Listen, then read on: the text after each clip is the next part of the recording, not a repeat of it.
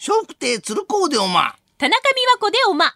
今お聞きのポッドキャストは、鶴光の噂のゴールデンリクエスト、毎週お送りしているコーナーです。鶴光の笑う歳時記。さあ、この時間は今話題の人物、旬の食べ物、季節の行事や出来事など小話にしてお届けします。鶴光の笑う歳時記。さあ、今日は最終回。そして4月9日にはお江戸日本橋邸で17回目となります。鶴光の会も開催します。そこで今日のテーマは落語です。お、さあ、落語に登場する人物といえば、八っ熊さんね。熊さんが主役の話。小別れ、粗骨長い大山参り、ストックインなどがあります。父ちゃん、落語には、八っ熊さんがよく出てくるね。おお、金坊よく気がついたな。ねえ、父ちゃん。そして落語には、お蕎麦を食べるシーンもよく出てくるよね。そうだな、父ちゃんもできると。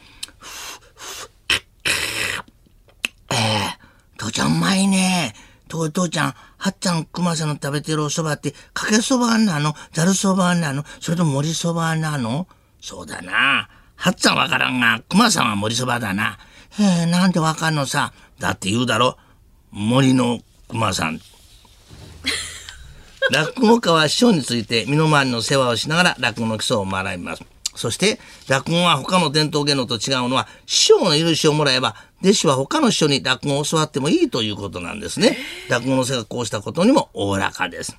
父ちゃん、鶴光さんにサインもらったよ。そうか、見せてみろ。おお、すごく綺麗な字だな。きっと修行時代に書道も習ったんだろうね。そうだな。なんたって鶴光さんの師匠は、笑福亭諸角さん。諸角はお手のもんだ。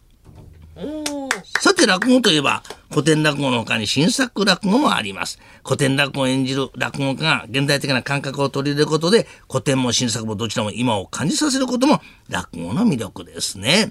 父ちゃん今日は新作落語の会を見に来たわね。そうだな。父ちゃんも楽しみなんだ。へえ父ちゃん入場料が7500円だってちょっと高すぎないかい？金坊、それは仕方がないさ。だって、新作落語のテーマが、で新作落語のテーマが、幕末のヒーロー、高杉新作。高杉新作だ。落語家が活躍している番組といえば、ご存知、笑点。1966年から続くご長寿番組です。ちなみに大喜利は、寄せにおいて鳥がいない時にそれに代わる最後の演目として行われていたものですね。父ちゃん、笑点いつも見てるけどさ、林家たいさんと桂宮治さん仲悪いの？えーそんなことないと思うと、そうなんだ。どどうした？なんか気になることがあるのかい？だって、桂の人が何度も言われたら嫌だよね。林家？林家って。落語家が所属する団体は関東に4つ関西に1つあります。ちなみに私、笑福亭鶴子は上方落語協会と落語芸術協会の両方に加盟しているという、コウモリと呼ばれております。非常に珍しいケースとなっております。父ちゃん、母ちゃんが病院に行ってきれいになったね。そうだな。父ちゃんも一緒に誰か分かんなかったよ。ねえ、父ちゃん、今日はこれからお江戸日本橋店に鶴子さんの落語を聞きに行くんだろう。そうだな。ああ、な、金坊。母ちゃんの髪を切った美容師さんと鶴子さんは一緒だな。へえ、どこがさ、どちらも髪型の名人だよ。よ鶴光の笑う歳時記これにて終了。